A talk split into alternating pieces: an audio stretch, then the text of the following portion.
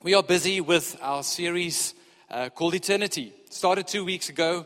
Um, and for those of you who haven't been with us this past two weeks, the picture you see on the screen, the red represents your life on earth and the blue represents your life hereafter. We, we discovered that God placed eternity in every human heart, and regardless of what your beliefs are or where you stand with regards to God, when you hear the word eternity, there's a confrontation in your own heart in how you're going to speak and think and live regard, regarding this. And um, I said in the beginning that if I take a pen, a ballpoint pen, and I make a little dot on the, the side of the wall, and we start drawing lines around this hall, and each one of us gets twenty minutes to draw some lines. That dot represents your life, and then all those lines represents the life hereafter. That's that's a big thought. Last week, Mark did incredible to share with us the question of, of are we ready for Christ's return? Beautifully shared from, from the story of the, the virgins and the oil in their lamps, and five of them being ready and five not. And we're actually going to study some of the verses past that parable in the same chapter in the book of Matthew, where we're going to talk about what it looks like when Jesus comes back. So this morning, we're going to talk about an incredible topic, which I'm excited about, Judgment Day. Isn't that exciting? And when I think about the word Judgment Day, what comes to mind is a scale. And there'll be a picture up on the screen. Because if you think about Judgment Day, it's all about that moment that we lived up until a certain point. And that's going to be weighed in a certain way to then determine what the life hereafter is going to look like for each one of us. Now, I don't know your story, but let's have a bit of a transparent moment. If you hear the word Judgment Day, let's be honest. Have you ever been hugely scared by just thinking about Judgment Day? So anyone want to join me this morning? Yes, there's some people here with big faith. Never been scared? Have you ever been in a storm where you think, oh my goodness, Jesus is coming back today, and you do say a quick prayer to make sure that everything is okay? I had a quick discussion before the service with someone who said that they, they grew up in Johannesburg, and there was a tremor once. Um, South Africans call it an earthquake, but it's really just a tremor in comparison to what earthquakes are like. And he said it was the fastest he ever said the Our Father in his life when he felt this tremor. And it ended by him walking through the house and just making sure his mom and dad and everyone is still there, because it might have been the rapture. And it's one of those things that, you know what, we as humans try and figure this one out. I was, as a kid, incredibly scared whenever there was a storm brewing. Grew up in Pretoria, so you've got those high-felt storms, which are really scary. And sometimes, just right before or after, the, the sky goes kind of orange, as the sun is, is kind of subdued by the clouds. And it's always an eerie feeling. You know that feeling? And then I used to always tell my, my, my parents, I'm scared. Uh, if Jesus comes back today, I'm not sure. Until the day that my sister told me they're going to serve ice cream in heaven. Don't know if that's true, but it helped me settle in my heart that heaven is going to be an incredible place. Maybe you've been watching some Christian television shows that speak doom and gloom and, and focus on all the, the end time things and what's yet to come and what's currently happening and doing all the comparisons. You know what? Jesus debunked that whole thought when, when his disciples looked at him ascending to heaven. And they st- they kept staring into heaven. And they're thinking, when will he come back? And then the word said to us, it's not for you to know the times. It's for you to go and make disciples of the world. So go and do what I've put you on earth to do. So each one of us has got a context when you think about Judgment Day. And my, my desire this morning, and we prayed into this as a team, is that you start getting excited for this day. That whatever view you have of this will be changed, so much so that you can, with eager anticipation, look towards the day that Jesus is going to come back. And I hear an amen on that one. It is not God's heart for us to be scared when we think about this. Not at all. If you are, then my encouragement is that you would start to understand the Father heart of God. But it's clear in Scripture that there will be a day when Jesus returns. And there will be a weighing of scales. And he will look at our lives.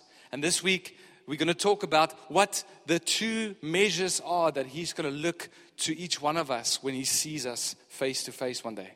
And next week, Ricky's going to share about the rewards that's ahead for us when we have lived according to these two measures. Judgment Day is going to be a day of joy.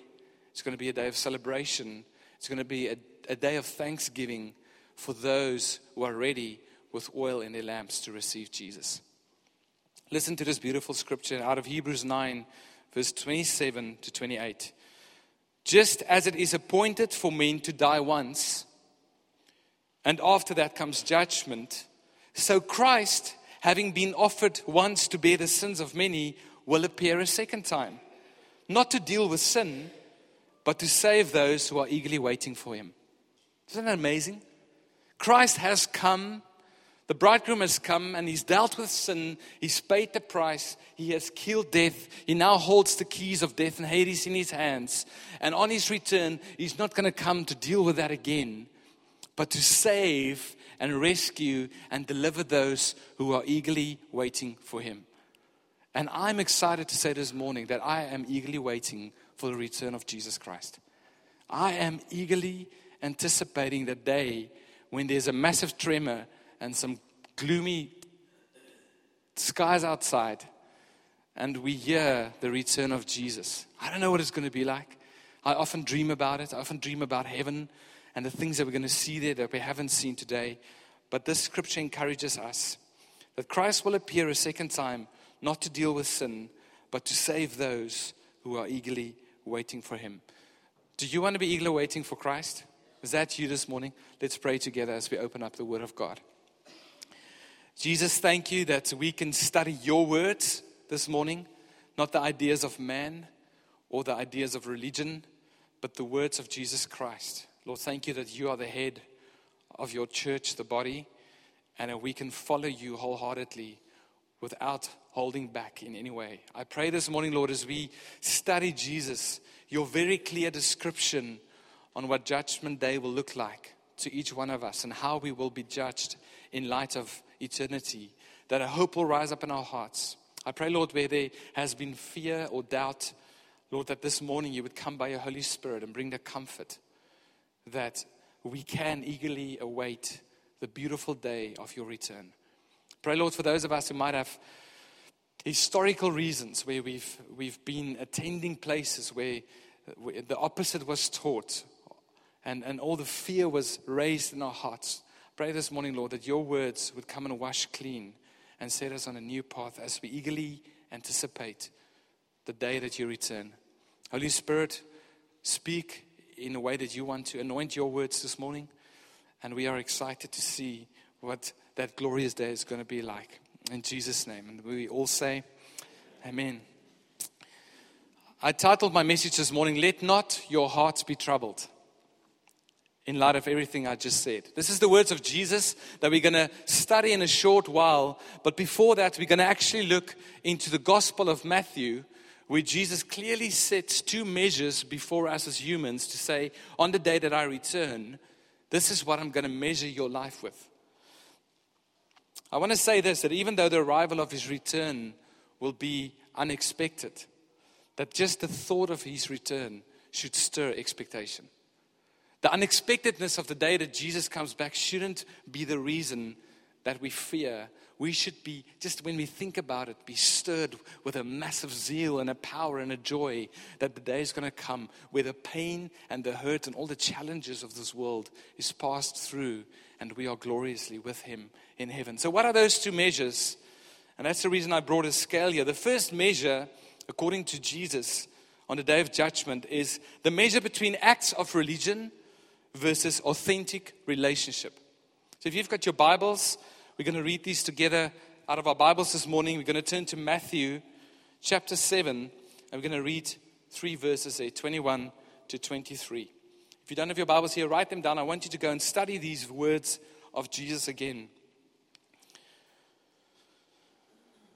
So he's speaking a whole lot of truth. He's teaching them some, some important stuff. And he says to him, to them in verse twenty-one, "Not everyone who says to me, 'Lord, Lord,' will enter the kingdom of heaven, but those who does the will of my Father who is in heaven.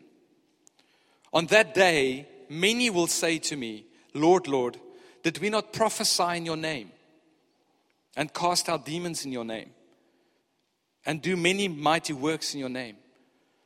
And then I will declare to them, I never knew you. Depart from me, your workers of lawlessness. Now, if there was ever a good plot to discuss, it's this one. Because we go through our, our walk as Christians and we're thinking, you know what? That person is incredibly prophetic. So that's surely a sign of them being a follower of Jesus. That weighs quite a lot, right? And then we see people doing amazing things, amazing works. They they, they know their Bible. They are filled with it. They can speak it. They've got words of knowledge, all these power gifts and all these expressions of it. And they can do all these things. And then there's the driving out of demons. That's a big one, right? When you see someone drive out a demon, you think, whoa, that is that guy must must be incredibly, incredibly close to Jesus. And we put that on the scale. And we think those are the things that measures. But Jesus is coming and he's saying, there's only one thing that counts. One big. I stole all these rocks from Alika's collection this morning. The only thing that's going to count on the day aren't all the religious acts, but simply knowing me. Because when you know me, we're going to study a little bit later in, in, in the Gospel of John. When you know me, you will understand the will of the Father. And all these other things are purely fruit from the root of knowing Christ. So we as Christians walk through life and we think X, Y, and Z are the ones who's got it all figured out. And you know what? X, Y, and Z might be operating in incredible power, but unless they know Jesus, it is futile to their eternal destiny. It doesn't matter. He's going to come back and say, you might have done all these amazing things, but I did not know you, Pete. I did not know you, Joe. I did not know you, Simeon. I didn't I didn't know you, and you didn't make every effort in your life to know me. Because the name of Jesus is powerful. Wherever we go and it's proclaimed, these signs will follow.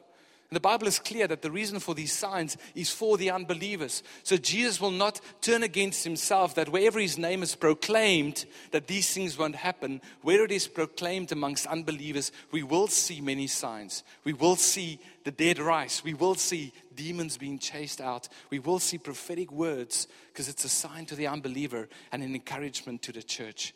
He will not turn against his own name. But in the end, it's about our hearts before him. And the only judgment there, according to him, and the measure is, Claude, that I know you completely. Because it's in that knowing that you will understand the will of the Father. And then the second measure we see, and Mark touched briefly on this, is out of Matthew twenty-five, verse thirty-one to forty-six. Religious hearts, oh sorry, righteous hearts and righteous deeds. Not only did Jesus come to make our hearts righteous, but he has called us to live in a way that is righteous with the deeds that we show to the world. Christianity is not about coming to the cross and then you put pause on everything after that. Christianity and following Jesus is coming to a place where he sets you in right standing with God, and then you run wholeheartedly with every single good work that he has created for you to do. That doesn't mean that your faith then becomes a work-based journey. The book of James, he says, I'll show you my faith by the works that I do. So it's not only about being righteous in his eyes and knowing him, it's then also living in accordance to what he called us to do on this earth. Revelation nineteen said it so nicely last week when we discovered this truth. Let us rejoice and exult and give him glory, for the marriage of the Lamb has come, and his bride has made herself ready. It was granted her to clothe herself with fine linen, bright and pure, for the fine linen is the righteous, righteous deeds of the saints. Now let's read together what Jesus said regarding this very thing. It talks about the final judgment in Matthew chapter twenty-five, and it's a follow on the parable of the ten virgins. Jesus speaks and he says, when the Son of Man comes in his glory and all the angels with him, then he will sit on his glorious throne. Before him will be gathered all the nations, and he will separate people one from another as a shepherd separates the sheep from the goats. and he will place the sheep on his right, but the goats on the left. Then the king will say to those on the right, come, you who are blessed by my Father, inherit the kingdom prepared for you from the foundation of the world. For I was hungry, and you gave me food. I was thirsty, and you gave me a drink. I was a stranger, and you welcomed me. I was naked, and you clothed me. I was sick, and you visited me. I was in prison, and you came to me. Then the righteous will answer him, saying, Lord, when did we see you hungry and feed you, or thirsty and give you a drink? And when did we see you a stranger and welcome you, or naked and clothe you? And when did we see you sick or in prison and visited you? And the king will answer them, truly I say to you, as you did it to one of the least of these, my brothers, you did it to me. Then he will say to those on his left, depart from me, you cursed, into the eternal fire prepared for the devil and his angels. For I was hungry, and you gave me no food. I was thirsty, and you gave me no drink.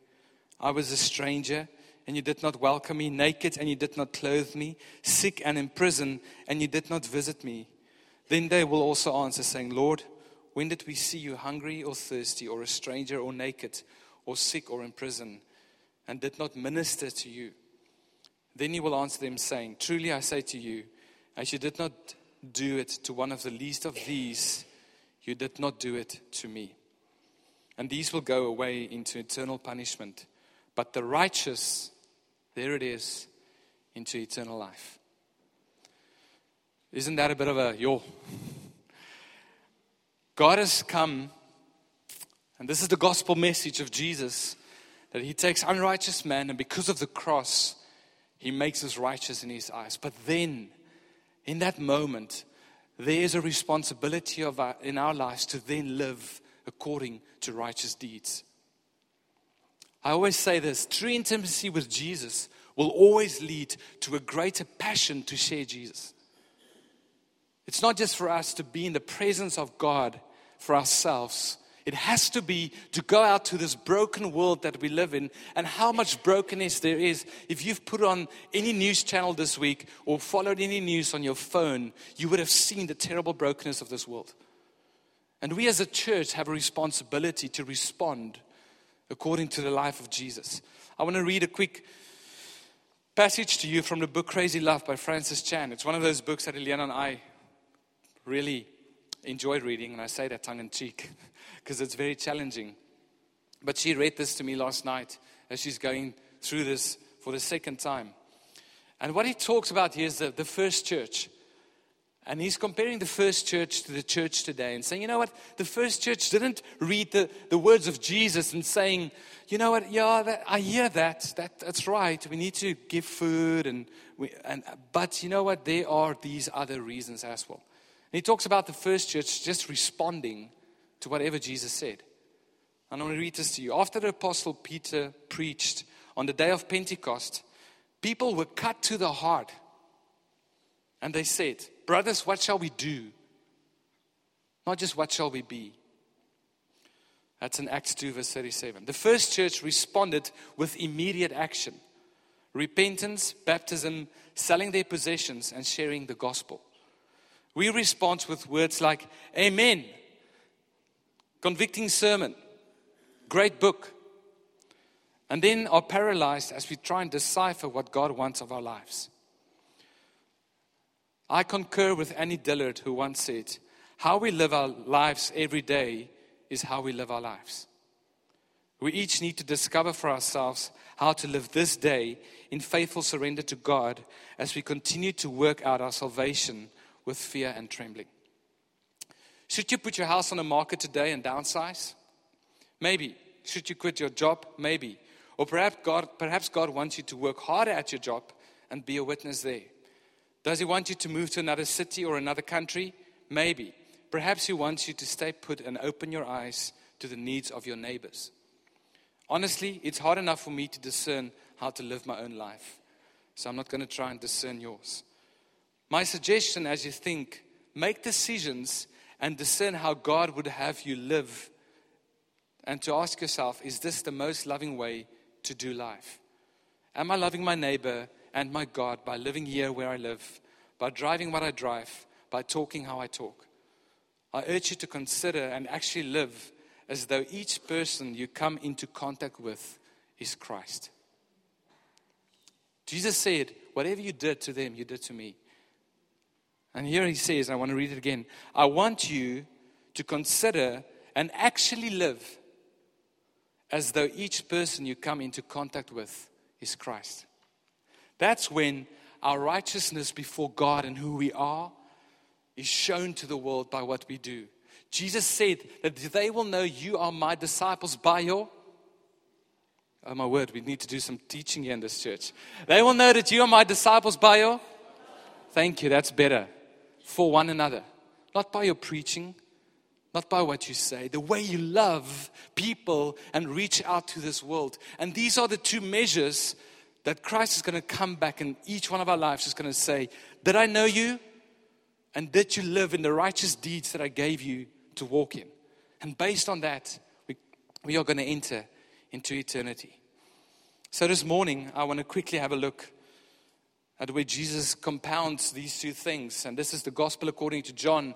He had a bit of a, a, a different view. And this is what I love about the Bible, and especially the gospels. We get four angles to get us to the truth. And it's so important to study the word in its whole.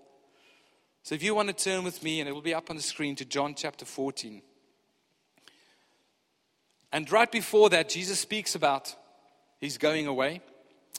He speaks about the eternal. He speaks about the fact that he's not going to be with his disciples much longer. longer. And then, that was very Afrikaans, much longer. The Afrikaans accent has just been voted one of the best in the world, so... I'm just leaning into current culture. As as I are reading this to you now, we will be enjoying the scriptures together. So he's telling his disciples that I'm not going to be with you much longer. And they battle in their hearts and they, they're scared. Just like I think sometimes we are. What's it going to be like, Jesus? And then he addresses this and he starts with verse one. Let not your hearts be troubled. Believe in God. Believe also in me. In my Father's house are many rooms. If it were not so, would I have told you that I go and prepare a place for you? And if I go and prepare a place for you, I will come once again and will take you to myself, that where I am, you may be also. And you know the way to where I am going. Thomas said to him, Lord, we do not know where you are going. How can we know the way? Jesus said to him, I am the way, the truth, and the life. No one comes to the Father except through me. If you had known me, you would have known my Father also. From now on, do you not know him? From now on, you do know him and have seen him. Philip said to him, Lord, show us the Father, and it is enough for us. Jesus said to him, have I been with you so long, and you still do not know me, Philip? Whoever has seen me has seen the Father. How can you say, show us the Father? Do you not believe that I am in the Father and the Father is in me? The words that I say to you, I do not speak on my own authority, but the Father who dwells in me does his works. Believe me that I am in the Father and the Father is in me, or else believe on account of the works themselves. Truly, truly, I say to you, whoever believes in me will also do the works that I do, and greater works than these will he do. Because I'm going to the Father. Whatever you ask in my name, this I will do, that the Father may be glorified in the Son. If you ask me anything in my name, I will do it. We're going to look at this scripture piece by piece this morning. But here Jesus brings those two worlds together. And he's saying, you know what it's all about? It's about you knowing the Father, measure one, and that you knowing me. And in measure two, if, when you've done that, the works of the Father will be in your life, and you will live like I have, with all of those works being completed. Ephesians two, my life scripture, I think, I've, I preach about this so often. You guys probably should know it. Anyone? Okay. Ephesians two says, for we are his workmanship, created in Christ Jesus. Our position is secure. For good works, which he has prepared for us beforehand, so that we may walk in them. Our position is righteous in our hearts before Christ. And then there are the good works that we need to walk in. This piece of passage starts with the first few verses saying, let not your hearts be troubled, believe in God. We looked at this in week one, that when Jesus said that whomsoever believes in me will be saved and will not perish, that the word believes means handing over control to Christ Jesus. And he says again, don't let your hearts be troubled because you are believing in me. Con- continue in the belief of God. Continue to ring- relinquish control of your life over to Jesus. And in this beautiful promise that in my Father's house, there are many rooms. If there's one building project that's going to make it on time, it's the one in heaven. Jesus has since, and he says here, for however long, been preparing a place with many rooms for each one of us. And again, I want to go back to the questions and start. Why are we scared for this day when it's going to be a day where Jesus is going to take us and say, look at the house I built for us. And we're going to go into this glorious dwelling in heaven, which he has prepared for us so deeply. That word prepared in the Greek means he's made it fit. It is on hand and ready, and it's perfectly suited. Isn't that beautiful? So the house in heaven is fit, it's on hand and ready. If Jesus comes today, it'll be done. And it's perfectly suited for each one of us. The second part, I want those scriptures up again. It says, and if I go, I prepare a place for you.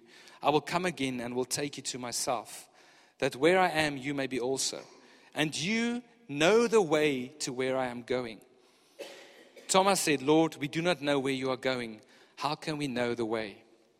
Jesus is clear by this time. He's saying, guys, I've spent so much time for you. You do know the answers. You do know the way. And yet Thomas is stepping back and saying, I'm not sure yet.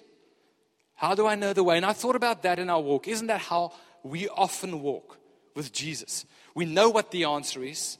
We know what the word clearly says. And yet we go back like this book said and like, ah, let me go think about that for a minute. Or I am not completely sure of my salvation.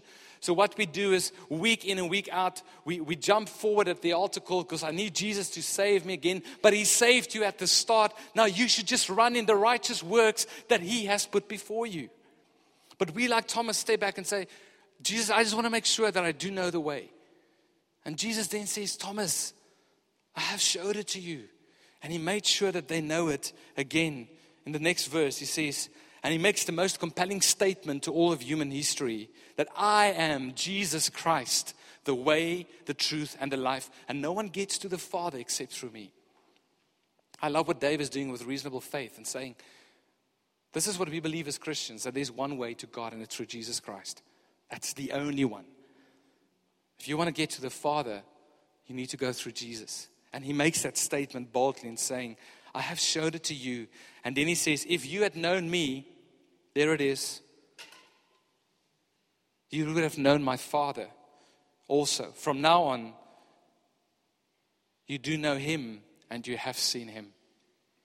We can be sure of our position in Jesus Christ because we know Jesus Christ. And it's not just our acts of religion, but these authentic relationships. And then he speaks about how he has shown the Father to his followers. Philip said to him, Lord, show us the Father. Again, that doubting space. I'm not sure that I understand this. Am I, am I completely clear on what you want to say to me, Jesus? Show us the Father, and it is enough for us. Jesus said to him, have I been with you so long? Have you heard so many sermons? Have you been around church for such a long time, and you still don't know me? That shocked me this week. I thought about my own life. Jesus, is that even possible? Whosoever has seen me has seen the Father. How can you say, show us the Father? Do you not believe that I am in the Father and the Father is in me? And just like Christ has shown the Father to his disciples, we need to show Christ to the world. That's what it is to live in righteous deeds, which he's going to measure us when he comes back. And then he says this, the words that I say to you, I do not speak of my own authority. That's a huge sense of relief to me even this morning. It's not peer preaching. I'm just pointing you to the word. This is Jesus. And he's saying, not even these words are my authority. Belongs to the Father in heaven. But the Father who dwells in me. And then he says, the Father dwells in me, does his works. In other words, Jesus has relinquished control. You see how all of these ends come together on what we're speaking about. And he says, believe me that I am in the Father and the Father is in me, or else believe on account of the works themselves. And then he ends with this beautiful declaration at the end.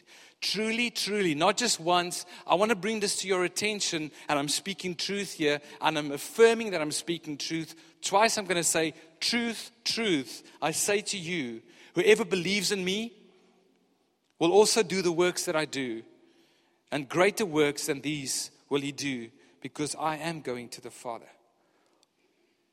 Knowing Jesus and showing Jesus is the essence of Judgment Day. That's it. It's as simple as that. When he returns, he's going to say, Pierre, did you know me? Because if you knew me, you would have done the will of the Father. And then secondly, he's going to say, you know what, let's look at your life and let's measure that.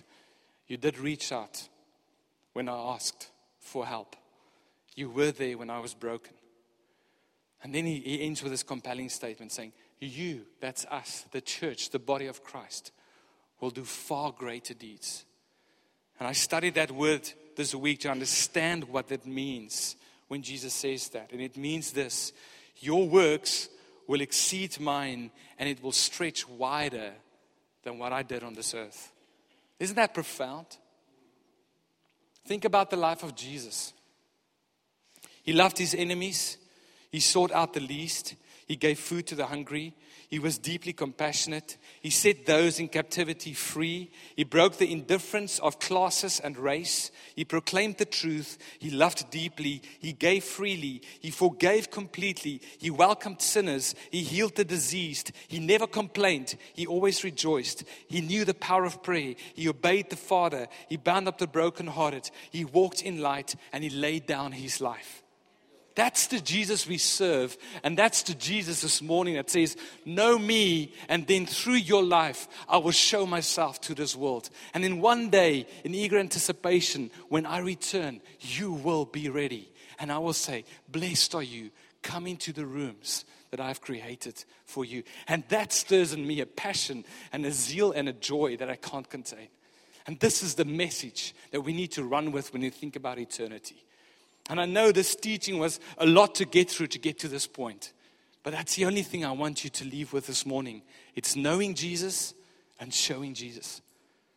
If you do those two things, there's going to be a joy stirring up in your heart for that glorious day that he comes. And you're going to say, Jesus, you weren't in South Africa. You've placed me here. And in my world, the deeds that you couldn't have done, even though the Gospel of John ends with the words that if I had to write down all the things that Jesus has done, not all the all the books in the world could not contain it. That's the very last verse in the Gospel of John. I read it this week and that really impacted me. And then Jesus says, you people are going to do much more. So when he returns, you're going to say, Jesus, I knew you. I gave my life. You cleansed me from my sin. You're not coming back today to deal with my sin again. We've been there at the cross. Now, Jesus, let's look at my life. Let's look at it together. I have been faithful in my country in South Africa or the nation that you've called me to. And I've responded and I said, Jesus, I want to walk in the righteous deeds that you have for me. So I come with joy and celebration into the kingdom of heaven for eternity. Let's pray together. Lord, in a moment like this, we We investigate so much in our own lives. Your word stands up like a mirror for us to look into and say, I need to realign, or I am aligned, or I'm completely out of line. Lord, and you know every heart here this morning. You know exactly where they are in alignment to your words this morning, Jesus. I thank you, first of all, that you have made it so clear and simple that your return is going to be as beautiful as that. I thank you this morning, Lord, that we on this earth, where we are distant from the eternal perspective, we have the ability to completely know you because of the work that you have done. Lord, and I thank you that you have given each one of us a glorious life and a clear purpose in this world that we live in. Thank you, Lord, that those works are created for us and that we can walk in them. And I pray that we as a people would live in a way that Jesus is showed to this world beautifully, and they can't help but become followers of Christ. Lord, we think this morning of the billions around the world while we worship on a Sunday morning, whose worship is not directed to you. Lord, I pray that in our hearts you would stir again a passion to take your name to the nations, to take your gospel message to our neighbor. Lord, to start in our very homes with our very families, to sit around your word and say, let's know Jesus and let's learn what it is to show Jesus to the world. Lord, I pray that we would leave here this morning with a sense of expectation that that beautiful day is going to come. And with passion, we look to the heavens and the skies when you're going to return and we're going to enter into the complete work that you have for us. I pray this morning, Lord, as Peter and Katie led us, Lord, if we have lost hope, that hope would rise up again in our hearts today, that the Christ that we put our lives in is secure and the Father is in him and he's in the Father. And today our position is in Christ. And as Colossians say, that Christ dwells in us. What a beautiful affirmation again this morning, that we don't have to fear. Even though the world gives way, we will not fear. Even though the earth and the heavens are shaken, that which is of your kingdom will not be shaken. And I pray this morning, Lord, that we would again and afresh sign up to be people of your kingdom who know you with all of our hearts, and show you to the world with all of our hearts. And we pray that prayer in Jesus' name. And we all say, Amen. Amen.